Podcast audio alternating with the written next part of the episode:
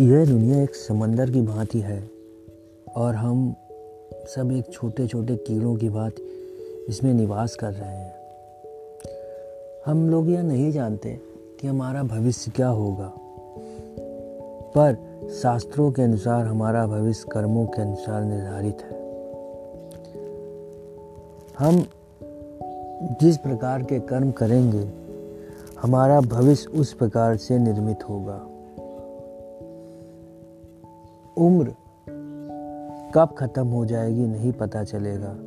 अतः प्रसन्न रहें, हमेशा दूसरों को प्रसन्न करें और मन से ईश्वर का धन्यवाद दें कि उन्होंने आपको यह सुखमय जीवन प्रदान किया। धन्यवाद।